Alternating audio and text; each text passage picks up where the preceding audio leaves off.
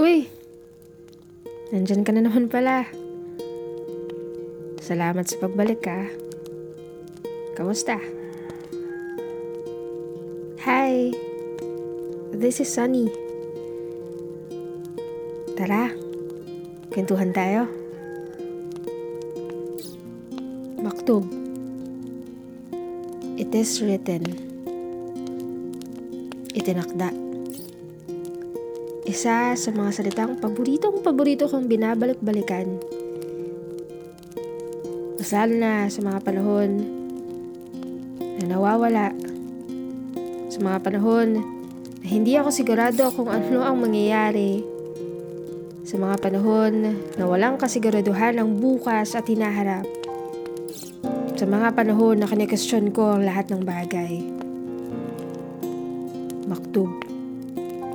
Isang salita, simple man sa paningin, pero malalim pala ang ibig sabihin. Kasi sa mga pagkakataon na walang kasiguraduhan, sa mga panahon na nakakatakot ang lahat, sa mga panahon na pwedeng wag na lang, sa mga panahon na bakit ganito, sa mga panahon bakit ang sakit, bakit parang wala nang nangyayari, bakit parang nahuhuli na ako, bakit, bakit? Maktub. Maniwala ka man o hindi, may isang taong itinakda at isinulat na ang iyong bukas at ang iyong hinaharap.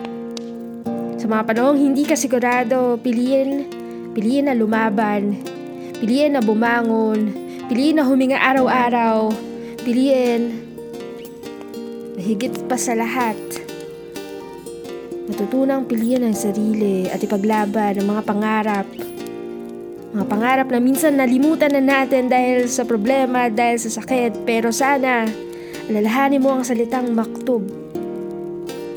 Isinulat na ng dakilang kamay ang bukas na hinaharap para sa iyo.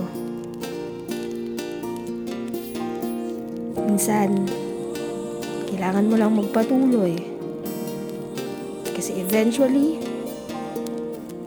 sa tamang pagkakataon, makakarating din.